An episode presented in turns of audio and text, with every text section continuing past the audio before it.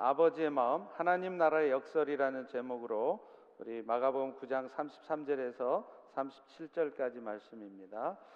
다 같이 한번 교독하시도록 하겠습니다.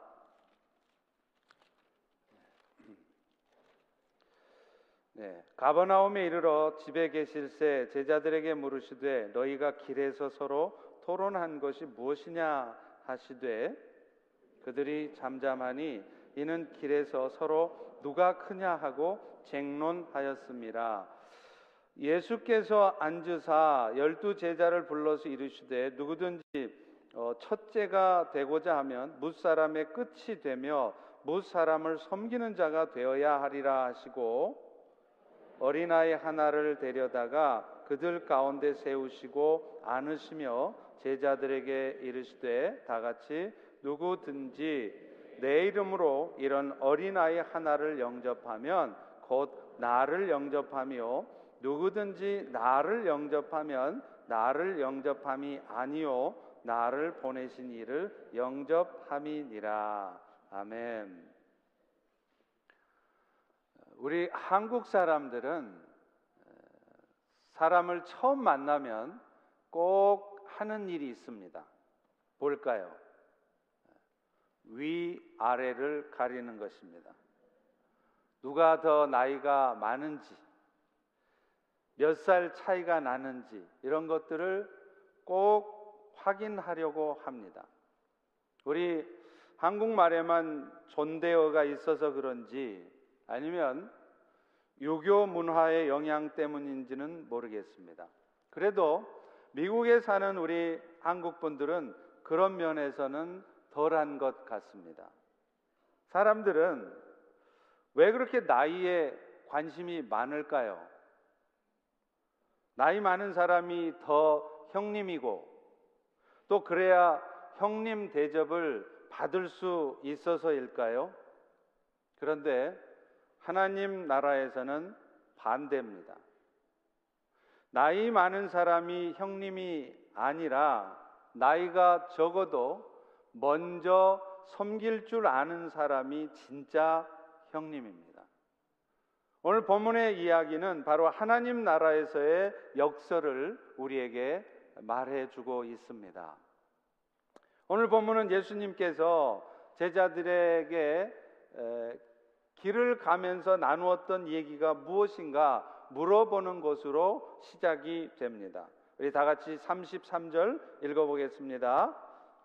가버나움에 이르러 집에 계실새 제자들에게 물으시되 너희가 길에서 서로 토론한 것이 무엇이냐 하시되 본문이 등장하는 가버나움은 갈릴리 동쪽 호수 북쪽 끝에 위치하고 있는 것입니다. 여러분 사진을 보시면 지금 여기가 여러분 잘 아시는 사해고 여기가 유대 땅 그리고 그 위에 사마리아 땅, 그 베레아 땅이 있고요. 그 다음에 여기 갈릴리 호수 왼편이 갈릴리고 오른쪽이 데카볼리 지역입니다. 근데 이 갈릴리 호수의 가장 북쪽에 바로 오늘 이야기의 장소인 가버나움이 있는 것입니다. 그런데 이 가버나움은 원래 베드로의 고향입니다. 그래서 아마도 지금 예수님이 제자들과 대화를 나누고 계시는 이 집은 베드로의 집일 가능성이 큽니다. 예수님은 이제 예루살렘으로 가시기 전에 갈릴리에서의 선교 거점이었던 곳들을 다시 둘러보시는 것입니다. 그러나 예수님은 이곳에서 오래 머물지는 않으셨습니다. 곧바로 자신의 지상 선교의 최종 종착지인 예루살렘으로 가셔야 했기 때문입니다. 베드로의 집에서 예수님은 제자들에게 물으십니다. 너희가 길 갈 때 상당히 심각하게 뭔가 이야기를 주고 받았는데 그게 무슨 얘기냐는 겁니다. 오늘 본문에서는 그것을 그저 서로 토론한 것이다. 이렇게 말하고 있지만 영어 성경에 보면 이 부분이 argue 했다고 나옵니다. 다시 말하면 서로 치열하게 심각하게 논쟁했다는 것이죠. 그런데 지금 예수님의 제자들은 예수님의 묻는 질문에 대답을 안 합니다. 아니, 안 한 것이 아니라 대답을 못 했습니다. 왜냐하면 그들은 사실 지금 누가 더 크냐의 문제를 가지고 다투고 있었기 때문입니다. 다 같이 34절을 한번 보시기 바랍니다. 그들이 잠잠하니 그 이유는 길에서 서로 누가 크냐 하고 쟁론하였습니다. 그들이 예수님의 질문에 대답 못하고 잠잠했던 이유는 예수님께서도 자신들의 속마음 속에 어떤 추악한 욕망이 있는 줄을 이미 간파하고 계시다는 것을 알았기 때문이에요. 그런데 지금 제자들이 이런 문제로 논쟁을 하고 있었던 이유가 있습니다. 바로 앞에 예수님께서 변화산에 가졌을 적에 예수님은 12명 제자들을 싹 다 데리고 간 게 아니고 딱세 명만 데리고 가셨기 때문이에요. 그러다 보니까 남은 제자들 사이에서는 서열 문제가 생긴 겁니다. 네 번째는 다섯 번째는 누구냐는 것이죠. 이와 같은 논쟁은 사실 후에 마가복음 10장 37절에서도 대두가 됩니다. 여짜오되 주의 영광 중에서 우리를 하나는 주의 우편에 하나는 좌편에 앉게 해 주십시오. 야고보와 요한은 영광의 좌편과 우편에 앉게 해달라고 예수님께 청탁을 하고 있는 것이죠. 그들은 지금 이렇게 그들 사이에서 누가 위고 아래냐 이 서열 문제에 관심을 갖고 있었던 이유가 있습니다. 그것은 그들은 아직도 예수님이 오셔서 이루시는 나라가 세상 나라인 것으로 착각하고 있었기 때문입니다. 그들은 예수님이 이제 예루살렘으로 가시면 틀림없이 그분이 로마 제국을 뒤집어 엎고 유대 나라를 회복시켜서 그분이 유대인의 왕이 될 것이라 그렇게 생각을 했을 것입니다. 그래서 그래서 자신들이 누리지 못했던 이전에 솔로몬 시대의 영광, 부요하고 행복하고 편안한 삶을 저 예수가 우리에게 가져다 줄 것이다. 그렇게 생각을 했던 것입니다. 그리고 그들이 그런 생각을 했던 이유는 자신들과 함께 있었을 때 예수님께서 나타내 주신 놀라운 능력을 보았기 때문이죠. 병든 자를 고치시고 귀신을 쫓아내시고 심지어는 죽은 자도 살려내시는 저런 능력을 갖고 계시는 주님이시라면 틀림없이 유대 나라를 다시 회복시킬 수 있을 것이다. 그리고 그 예수님 때문에 이제 우리도 그동안 누리지 못했던 그 영화로운 삶을, 행복한 삶을 갖게 될 것이다. 이런 생각을 했던 것입니다. 그리고 무엇보다도 그 때가 되면 그렇게 되면 자연스럽게 예수님의 제자들은 서열대로 장관도 되고 권력을 차지할 것이라 생각을 한 것입니다. 아마도 그들은 자신들이 모든 것을 버리고 예수님을 따른 데 대해서 현실적이고도 물질적인 보상을 강렬하게 기대했던 것 같습니다.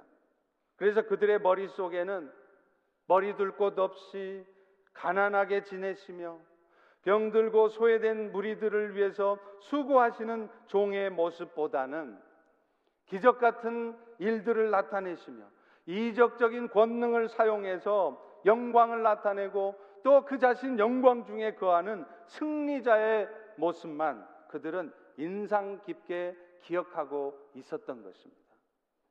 그런데 사랑하는 성도 여러분, 사실 오늘날 우리도 신앙생활을 하면서 예수님의 제자와 같은 마음으로 신앙생활을 하게 되는 경우가 있다는 것입니다.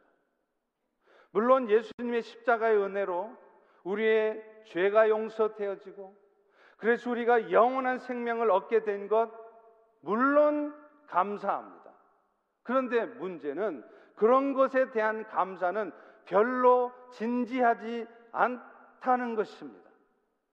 여러분 화투 쳐보셨나요? 저는 고돌이, 삼봉 600 미나투 다 쳐봤어요. 그런데 화투판에서 굳은 자라는 게 있습니다. 그게 뭔지 아시죠? 내가 지금 안 먹어도 내가 언제고 맘만 먹으면 먹을 수 있는 것. 그게 굳은 자예요.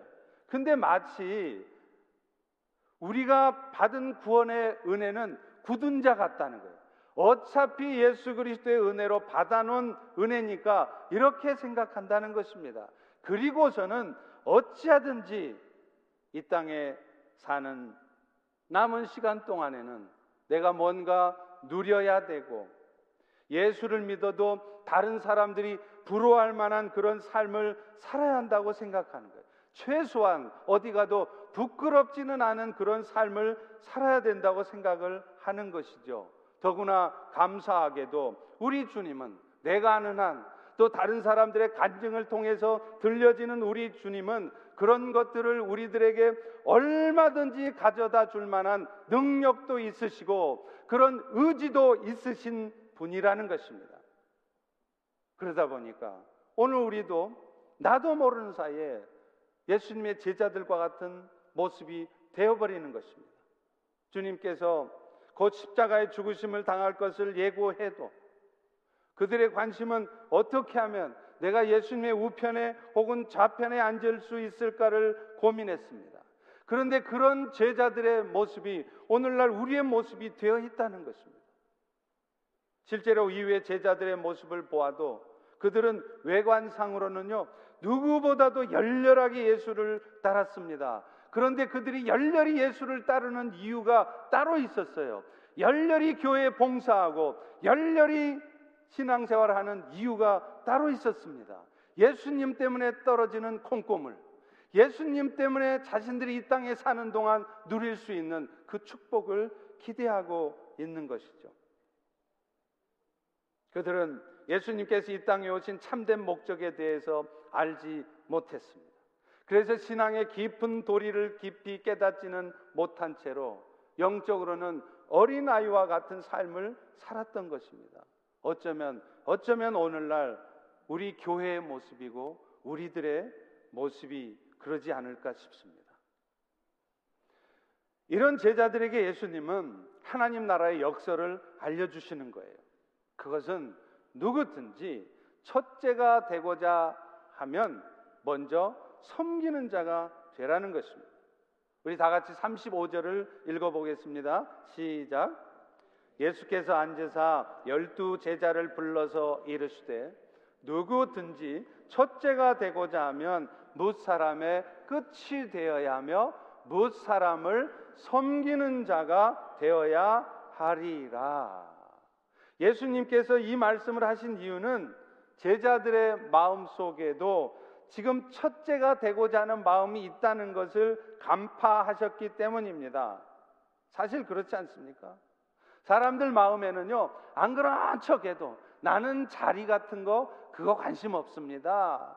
나는 그런 거 중요하지 않습니다. 말은 그렇게 합니다. 그런데 속마음은 그렇지 않다는 거예요. 그래서 우리 속담에도 용꼬리가 되느니 닭머리가 되는 것이 낫다. 그렇게 하지 않습니까? 항상 우두머리가 되고자 하는 마음이 있습니다. 회사에서도 그렇고요. 심지어는 교회에서도 그렇습니다.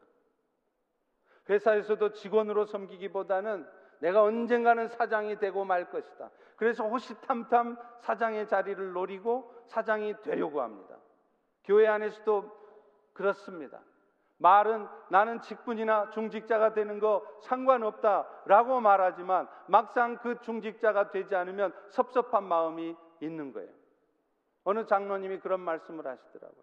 이 장로가 된다고 하는 것이 예상은 했지만 참 많이 힘들고 어려운 부분도 참 많은데 왜 사람들은 이렇게 장로가 되려고 할까? 그런 말씀을 하시더라고요. 심지어는 우리 교역자들도 마찬가지입니다. 제가 한국에서 섬길 때도요, 부교육자로 섬기는 분들은 부교육자로 언제까지 있으려고 하지 않습니다. 언젠가는 본인도 담임 목사가 되고자 하는 마음들이 있어요. 물론 때가 되어서 그렇게 되는 것 당연한 일이죠. 그리고 그런 마음을 갖는 것이 잘못된 것은 물론 아닙니다. 그런데 문제는 우리의 생각 속에, 우리의 가치관 속에서는 항상 우두머리가 되어야 된다는 생각이 있다는 거예요. 세컨드가 되고, thir드가 되는 거, 말은 괜찮다고 말하지만 사실은 그렇게 되기를 원치 않습니다. 그래서 어떤 일이 벌어집니까? 그럴 상황이 아닌데도, 심지어는 그렇게 해서는 안 되는 상황인데도 억지로 그렇게 되려고 하다가 망하는 것입니다. 그런데 예수님께서는 진짜 첫째가 되는 것이 무엇인지를 오늘 우리에게 가르쳐 주십니다. 그것은 사람들의 끝이 되어서 사람들을 섬기는 것이라고 말씀하는 것이에요. 사실 이런 예수님의 가르침은 우리가 그동안 알고 왔고 심지어는 우리 부모로부터 심지어는 우리 학교 선생님으로부터 가르침 받았다는 내용과는 반대되는 것입니다. 그렇지만 오늘 예수님은 이런 가르침을 통해서 제자들에게 또 오늘 우리 모두에게 하나님 나라의 질서와 하나님 나라의 도리를 알려주시려는 것입니다. 오늘 예수님께서 제자들에게 가르쳐 주셨던 그 말씀에는 두 가지 중요한 의미가 있습니다. 첫 번째는요, 오히려 역설적으로 하늘로부터 주어지는 영예라면 그것은 취할 만한 가치가 있다는 것을 말씀하는 것이에요. 물론 우리 주님께서도 인간적인 욕망 가운데에서 늘 첫째가 되려고 하는 그런 그릇된 명예욕을 갖는 것 거부하셨어요.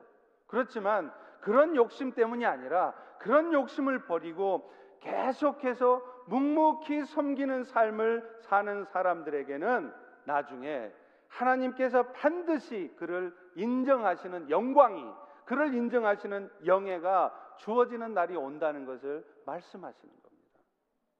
따라서 이 말씀은 첫째가 되려는 목적으로가 아니라 하나님 나라의 백성이라면 누구나 그런 끝에 서고 늘 섬기는 자세를 취하는 그런 자세를 가져야 된다는 것을 말씀하는 것이에요. 그리고 그렇게 살 때 하나님은 비로소 하나님의 때 우리에게도 첫째가 되는 영광을 주신다는 것을 말씀하는 것입니다. 사실 예수님 자신이 그것을 친히 우리에게 보여주셨지 않습니까? 에베소서 1장 21절 22절에도 이렇게 말씀해요. 하나님은 예수님을 비록 멸시와 천대 가운데 두셨습니다. 그러나 결국에는 결국에는 그분을 어떻게 하셨습니까? 모든 통치와 권세와 능력과 이 세상뿐 아니라 오는 세상에 일컫는 모든 이름 위에 뛰어나게 거예요. 그리고 모든 만물을 그의 발 아래에 복종하게 하시고 그분을 예수님을 멸시와 천대를 받으셨던 그분을 만물 위에 교회의 머리로 삼으셨다는 것입니다. 다시 말씀드리면 이 말씀은 예수님 자신이 그러셨던 것처럼 고통당하고 조롱당하고 멸시당하는 일들 가운데 있다 할지라도 그것은 사실 가장 높임을 받을 자가 걸어가는 길이라는 것을 말씀하는 것입니다. 지금 여러분도 마찬가지입니다. 여러분 중에는 틀림없이 어떤 분은 누구도 가려고 하지 않고 심지어는 누구도 가고 싶어 하지 않는 그런 고난과 섬김의 길을 가고 있는 분이 계실 것입니다. 그런 분이 있다면 여러분은 지금 예수님처럼 가장 높임을 받을 자가 가는 길을 가고 있다는 사실을 아셔야 합니다. 그렇기 때문에 그 길을 가면서 외로우실지라도 그 길을 가시면서 너무 힘드실지라도 너무 슬퍼하지 마시기 바랍니다. 너무 기분 나빠하지 마시기 바랍니다. 그것 때문에 너무 좌절하고 너무 열등감을 갖지 마시기 바랍니다. 오히려 기뻐하시기 바랍니다. 여러분은 누구도 가지 않으려 하는 또 아무나 갈 수 없는 그 영광의 길을 가고 있기 때문입니다. 그래서 여러분 천국에서도 가장 큰 상급을 받는 자가 순교자라고 하지 않습니까? 여러분 누가 순교자가 되려고 합니까? 예수를 믿어도 심지어는 예수를 잘 믿고 하는 믿고 하는 사람들도 막상 당신이 순교하라 그러면 두려워합니다. 주저합니다. 예수 복음 전하다가 죽임 당하는 일 좀처럼 사람들이 가고 싶어 하지 않습니다. 아니 더 정확하게 말하면 가고 싶어도 못 갑니다. 아무나 갈 수 있는 길이 아니기 때문입니다. 하나님이 허락하셔야 가는 길입니다. 그러나 세상의 시각으로 보면 두렵고 가고 싶지 않은 길이지만 누군가 그 길을 가고 있다면 혹시 여러분 중에도 그런 순교자는 아니지만 그런 고난과 예수님 때문에 고통스럽고 고독하고 힘든 삶을 살고 계신다면 여러분은 지금 하늘나라에서 가장 높임을 받는 그 길을 가고 계신 것입니다. 한국에 거창고등학교라는 곳이 있습니다. 요즘이야 많이 생겼지만 그 당시만 해도 거의 유일한 크리스찬 대안 학교였습니다. 이 학교는 이후에 많은 신앙의 인재들을 길러내서 지금은 오히려 크리스찬 부모들이 자녀들을 보내고 싶어 하는 학교예요. 이제는 미국 유학 보내려고 하지 않습니다. 차라리 그 거창 고등학교 보내겠다는 거예요. 그런데 이 학교에는 아주 특이한 계명이 있습니다. 직업 선택의 10계명이라는 것입니다. 그런데 이 계명은요. 여러분이 알고 있는 여러분이 부모로부터 들었던 세상의 가치관하고는 전혀 맞지 않습니다. 또 그대로 실천하며 산다는 것 정말 쉽지 않습니다. 그러나 그러나 사실은 오늘 주님께서 우리 모두에게 주신 말씀하고 똑같은 계명입니다. 한번 들어보시기 바랍니다. 제 1계명은 월급이 적은 쪽을 택하라. 월급 타령을 할 수밖에 없는 우리의 현실을 생각하면 처음 시작부터 우리에게 찔림이 있는 계명이죠. 여러분은 월급이 적은 쪽을 택해서 지금 직장 생활하고 계십니까? 두 번째 계명은 내가 원하는 곳이 아니라 나를 필요로 하는 곳으로 가라. 3계명은 승진의 기회가 거의 없는 곳을 택하라. 4계명은 모든 것이 다 갖추어진 곳이 아니라 처음부터 시작해야 하는 황무지 같은 곳을 선택하라. 제5계명은 사람들이 누구나 가고 싶어 하는 앞답 투어 가려는 곳이 아니라 아무도 가려 하지 않는 곳으로 가라. 제6계명 장래성이 전혀 없는 곳으로 가라. 제7계명 사회적인 존경 같은 것은 바랄 수도 없는 곳으로 가라. 제 8계명은 한 가운데가 아니라 가장 자리로 가라. 예배 드릴 때는 아닙니다. 예배 드릴 때는 가운데 가셔야 됩니다. 그 다음에 제 9계명이 아주 재미있습니다. 오늘날의 세태를 우리의 가치관을 반영하는 계명이에요. 잘 들어보세요. 부모나 아내나 약혼자가 결사 반대하는 곳이면 틀림없다. 의심치 말고 가라.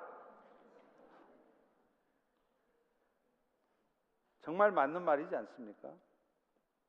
그리고 마지막 십계명은 이 모든 십계명을 총괄하는 말이에요. 왕관이 있는 곳이 아니라 크라운이 있는 곳이 아니라 단두대가 있는 곳으로 가라입니다. 물론 오늘날의 세상의 가치관하고는 전혀 맞지 않습니다. 그러나 여러분, 우리의 짧은 인생 다 살고 나면 그래서 우리 모두도 어느 순간 천국문에 도달해서 주님 앞에 서게 될 텐데 그 주님 앞에 섰을 때쯤이면 내가 왜 이 계명을 따르지 않았을까 하고 땅을 치고 후회하게 만들 그런 계명입니다. 오늘 여러분은 이 계명을 따라 사십니까? 아니면 여러분이 어려서부터 들어왔던 그리고 어쩌면 지금 이 순간에도 여러분의 자녀들에게 부담 주고 강요하고 말하고 있는 이 가치관을 따라서 살고 계십니까? 예수님께서 말씀하신 이 말씀이 갖는 의미는 또 하나가 있어요. 그게 뭐냐면 어린아이와 같이 보잘 것 없는 자들을 섬기는 것, 그게 곧 예수님을 섬기는 것이라는 겁니다. 예수님은 이 교훈을 가르쳐 주시기 위해서 어린아이, 어린아이 하나를 데리고 오라고 하십니다. 우리 다 같이 36절을 읽어 보겠습니다. 시작. 어린아이 하나를 데려다가 그들 가운데 세우시고 안으시며 제자들에게 이르시되 당시 헬라 문화권에서는 어린 아이는 아주 미숙하고 유치한 존재로 이해가 되었다고 합니다. 더구나 유태인들에게는 이 어린 아이들은 아주 무분별하고 그래서 엄격한 교육을 받아야 하는 존재로 이해가 되었습니다. 특별히 마가는 이 어린 아이를 상징적으로 가장 낮은 자, 보잘 것 없는 자로 이해했고, 그래서 그 어린아이가 낮은 자라는 것을 강조하기 위해서 이 어린아이 하나라는 표현을 쓰고 있는 것입니다. 따라서 예수님이 지금 우리가 섬겨야 될 대상의 모델로서 어린아이를 내세웠다는 것은 가장 미숙하고 가장 보잘 것 없고 가장 못돼 먹은 가장 잘못된 것 같은 그런 사람들이 바로 우리가 섬겨야 될 섬김의 대상이라는 것을 확인시켜 주시기 위한 것이었습니다. 또 예수님은 그런 의도를 드러내시기 위해서 어린아이를 안으셨어요. 그 당시에 사람을 끌어안는 행위는 축복의 동작으로 여겼습니다. 그렇기 때문에 어린아이로 상징되는 아주 천하고 미미한 자, 보잘 것 없는 자, 내가 축복하고 도와줘 봤자 나한테는 하나도 도움이 되지 않을 것 같은 나한테는 부담만 가져다 주고 나를 힘들게만 할 것 같은 사람. 연약해 보이고 부족해만 보이는 사람. 그런 사람들이 바로 우리가 섬겨야 될 대상이라는 것을 지금 예수님은 실물로 동작을 통해서 우리에게 보여주시는 것입니다. 이것은 그 다음 절에 예수님이 직접 말씀하신 것을 통해서도 더욱 분명해집니다. 우리 다 같이 37절도 읽어보겠습니다. 시작. 누구든지 내 이름으로 어린 아이를 하나를 영접하면 곧 나를 영접하며 누구든지 나를 영접하면 나를 영접함이 아니요 나를 보내신 이를 영접함이니라. 예수님은 지금 가장 낮고 천한 어린아이, 정말 무시해도 되고 무시해도 누구도 탓하지 않을 사람, 아무런 도움도 주지 못할 그런 사람을 자신과 동일시하고 있습니다. 즉 어린아이를 섬겨주는 일이 곧 예수님을 섬겨주는 것이며 그것은 또한 예수님을 보내신 분 다시 말하면 여러분에게 구원의 은혜를 베풀어 주신 하나님을 섬기는 것이라는 것입니다. 오늘 여러분은 하나님을 주님을 섬기시기 원하십니까? 원하십니까? 그렇다면 여러분은 어떤 방법으로 섬기시겠습니까? 뭔가 아웃풋이 있어야 되고 뭔가 결과가 있어야 되고 그것을 가져올 수 있는 만한 그런 일에 여러분 여러분의 힘을 쏟고 여러분의 물질을 쏟고 섬기시겠습니까? 아무런 결과가 없을 것 같아도 아무런 도움이 되지 않을 것 같아도 심지어는 전혀 무시해도 될 것 같은 그런 사람을 예수님 대하듯 섬기는 것 그것이 예수님을 섬기는 것이라고 하나님을 섬기는 것이라고 성경은 우리에게 말하고 있습니다. 예수님은 마태복음 25장 40절에도 동일한 말씀을 하세요. 임금이 대답하여 이르시되 내가 진실로 너희에게 이르는데 너희가 여기 내 형제 중에 지극히 작은 자 하나에게 한 것이 곧 내게 한 것이다. 굶주리고 헐벗은 자, 보잘 것 없어 보이는 자, 그 사람한테 한 것이 곧 예수님에게 한 것이라는 거예요. 이것은 바꿔 말하면 가장 낮은 자에게 마치 예수님 대하듯 섬기라는 것이고 그것이 곧 여러분들이 진짜 진짜 하나님 나라에서 첫째가 되는 것이라고 말씀하시는 것입니다. 사랑하는 성도 여러분, 결국 오늘날 교회가 또 교회된 우리들이 해야 될 일이 무엇이겠습니까? 뭔가 대단한 결과가 있어 보이고 아웃풋이 있어 보이고 그런 것만이 아니라 이렇게 아무런 결과도 없을 것 같고 쏟아 부어봤자 밑 빠진 독에 물 붓는 것처럼 되어질지라도 하나님이 말씀하신 대로 이렇게 세상에서 소외되고 천한 사람들을 섬기는 것 이것이 우리 교회가 해야 할 일이고 이것이 우리 성도들이 해야 할 일이고 이것이 곧 예수님을 섬기는 것입니다. 그리고 예수님은 그렇게 할 때 우리가 비로소 하나님 나라에 있지만 첫째가 된다라고 말씀하고 있는 것입니다. 제가 선교 현장에 있을 때 같이 섬기던 선교사님들 중에는요. 저에게 멘토와 같은 역할을 해 주신 분들이 많으셨어요. 그분들은 제가 보기에도 정말로 오늘 예수님이 말씀하신 것 같은 그런 삶을 직접 실천하면서 사신 분들이었습니다. 그래서 제가 그분들에게 말씀을 배우는 애도 정말 컸지만 오늘 저를 이마만큼이나 있게 한 이유가 있다면 그것은 그분들의 눈으로 보여주신 삶의 실천 때문이었습니다. 그래서 소외되고 가난한 자, 보잘 것 없는 자들을 섬기는 것이 곧 예수님을 섬기시는 것이라는 것을 보여주신 분들이세요. 한 번은 한국에서 단기 선교팀이 왔는데 이 선교팀을 이끌고 가신 선교사님이 우리들 중에서도 가장 센 분이었어요. 이 세다는 의미가 좀 이상한데요. 가장 말씀대로 앞뒤 따지지 않습니다. 말씀 그대로 사시는 분이세요. 이분이 한 번은 단기팀을 이끌고 다음 도시로 이동을 하기 위해서 기차를 타러 갔을 때 일입니다. 그런데 기차를 타러 기차역 들어가는데 역 앞에 어떤 거지가 하나 앉아 있는 거예요. 우리 같으면 지금 바쁘게 시간 지켜야 되고 단기팀 이끌고 빨리 들어가야 되잖아요. 그런데 이 선교사님은 한가하게 그 거지를 붙들고 상관하는 거예요. 당신 어디에서 왔냐? 지금 먹을 것은 먹었냐? 또 너 예수는 아냐? 등등 물으면서 그때 날씨가 좀 추운 날이었는데 세상에 자기가 입고 있던 외투를 벗어줍니다. 그런데 문제는 그렇게 시간을 끌다 보니까 기차 시간을 놓쳐버렸다는 겁니다. 다음 날 가든지 아니면 다른 기차를 타야 하는데 이게 좀 복잡한 일입니까? 그런데 믿져야 본전이니까 하고 기차역 안에 들어가 보았습니다. 그랬더니 다른 때 같았으면 진작 떠나고 없을 기차가 기다리고 있는 것입니다. 그런데 그런 비슷한 일들이 이 단기팀을 인도하는 동안 한두 번 발생한 게 아니었대요.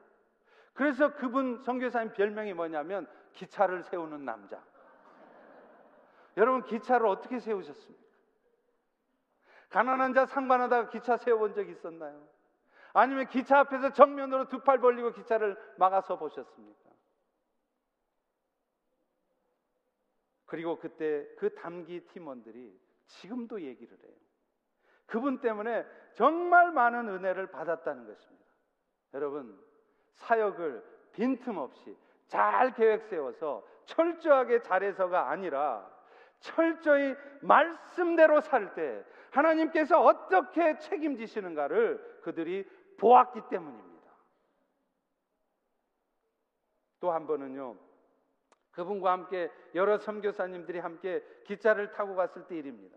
선교사님들이 돈이 충분하지 않으니까 그분들은 침대 칸도 못 타고 다녀. 비행기는 고사하고 침대 칸도 못 타고 직각 의자가 있는 그 의자가 있는 칸을 탔어요. 수십 시간을 가야 되는데 그나마 의자라도 있으니까 다행이었는데 문제는 기차가 출발할 때 벌어졌습니다.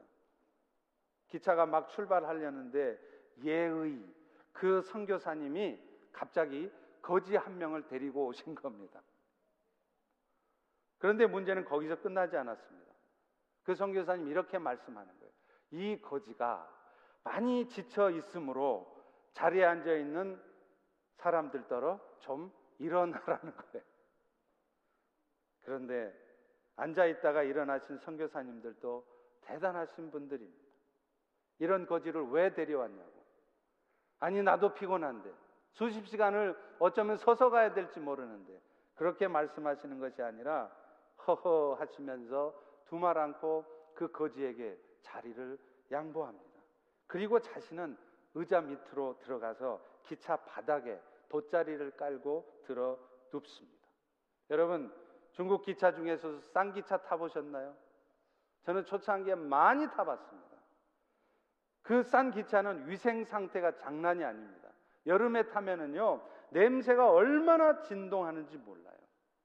그런데 여러분, 그 선교사님들 이렇게들 사시니까 그분들이 선포하는 복음 앞에 사람들이 다 깨지는 것입니다.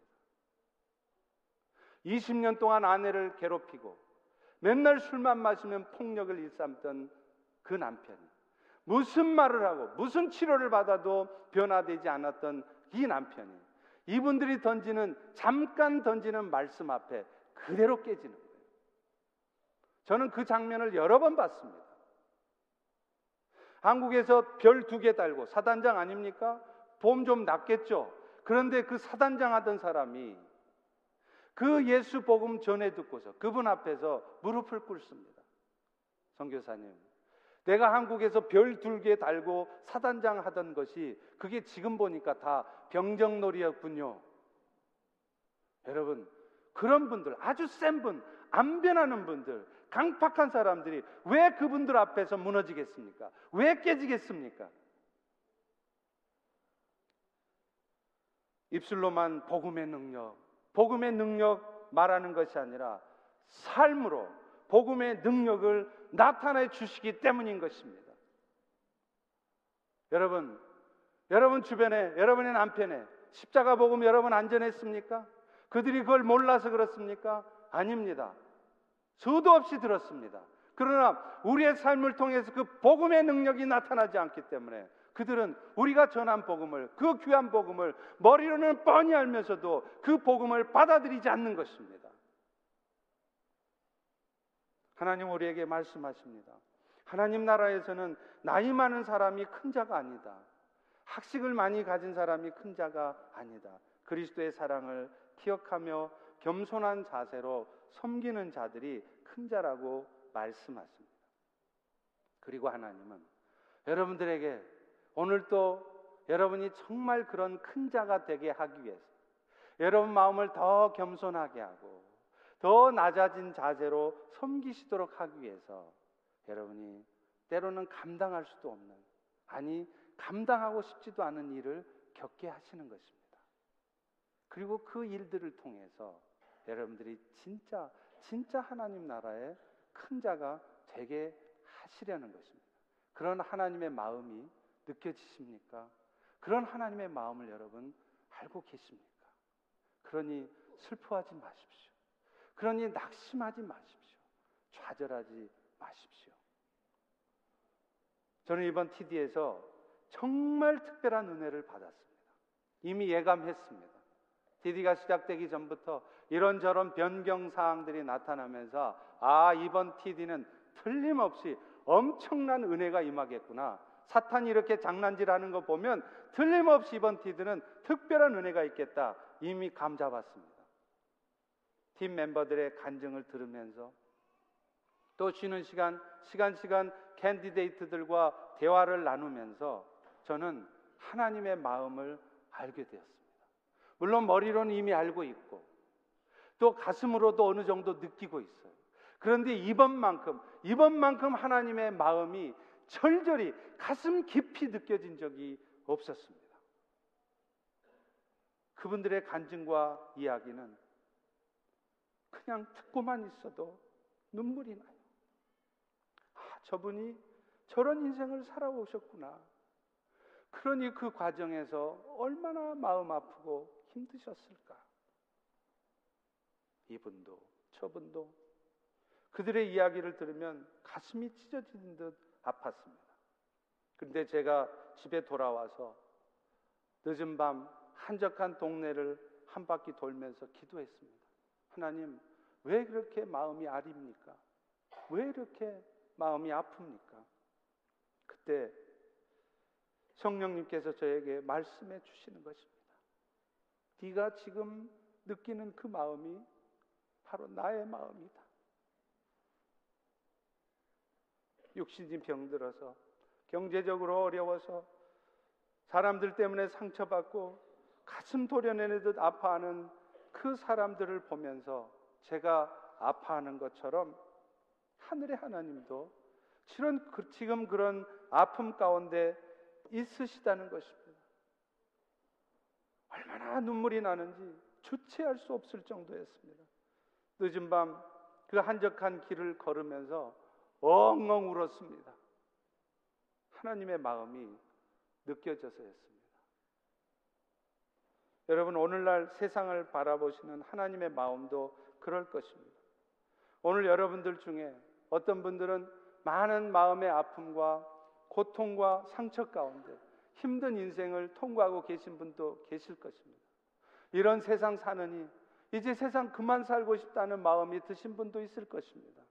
너무나 외롭고 고독해서 이 시간들을 어떻게 보내야 되나 하나님 앞에 간절히 하소연하고 있는 분들도 계실 것입니다. 그런데 그런 여러분들을 바라보고 계시는 주님의 마음도 아프신 것입니다. 내가 칼로 도려내는 것처럼 아파하듯 그런 마음으로 지금 주님도 여러분들을 보고 계십니다. 어쩌면 여러분들이 주님 가신 그 길을 가고 있을 때 주님은 여러분보다 더 아파하고 계실 것입니다. 그러나 기억하시기 바랍니다. 그 길 끝에는 우리 주님이 영광스럽게 여러분들을 맞아 주실 것입니다. 그리고 또 하나 기억하십시오. 이제 아프지만 힘들지만 우리 역시도 그런 길을 가야 한다는 것입니다. 세상에 수많은 아픔이 있는 자들, 상처받고 고통받고 힘들어하고 있는 그들을 위로할 수 있는 방법은 하나님의 마음을 아는 사람들의 섬김을 통해서입니다. 섬겨도 나를 드러내려고 섬기고, 섬겨도 내 뜻대로 되지 않으면 그것 때문에 시험 들고, 섬김을 통해서 심지어는 내가 첫째가 되려고 하는 것이 아니라 정말로 하나님의 마음이 이해가 되어지고 그 하나님의 마음이 절절히 느껴지기에 오늘 또 고통받는 세상의 사람들을 위해서 섬기고자 하는 그런 여러분들을 위해서 세상의 사람들은 위로를 받는 것입니다.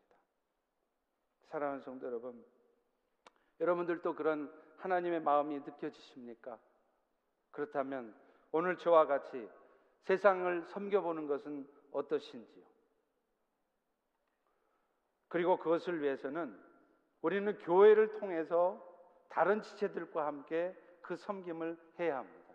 왜냐하면 내가 혼자 섬겨서는 교회를 통하지 않아서는 자칫 잘못 섬길 수 있고 쉽게 지칠 수 있기 때문에 그렇습니다. 그래서 오늘 이 예배가 끝나고 나가시면 팀 사역 박람회를 통해서 25개 봉사 부서들이 각각 오늘 여러분들에게 우리가 어떤 섬김으로 세상을 섬길 수 있는지 그리고 세상을 섬기기 위해서 우리는 먼저 교회 안에서 어떤 섬김의 준비를 해야 되는지 여러분들에게 안내해 주실 것입니다.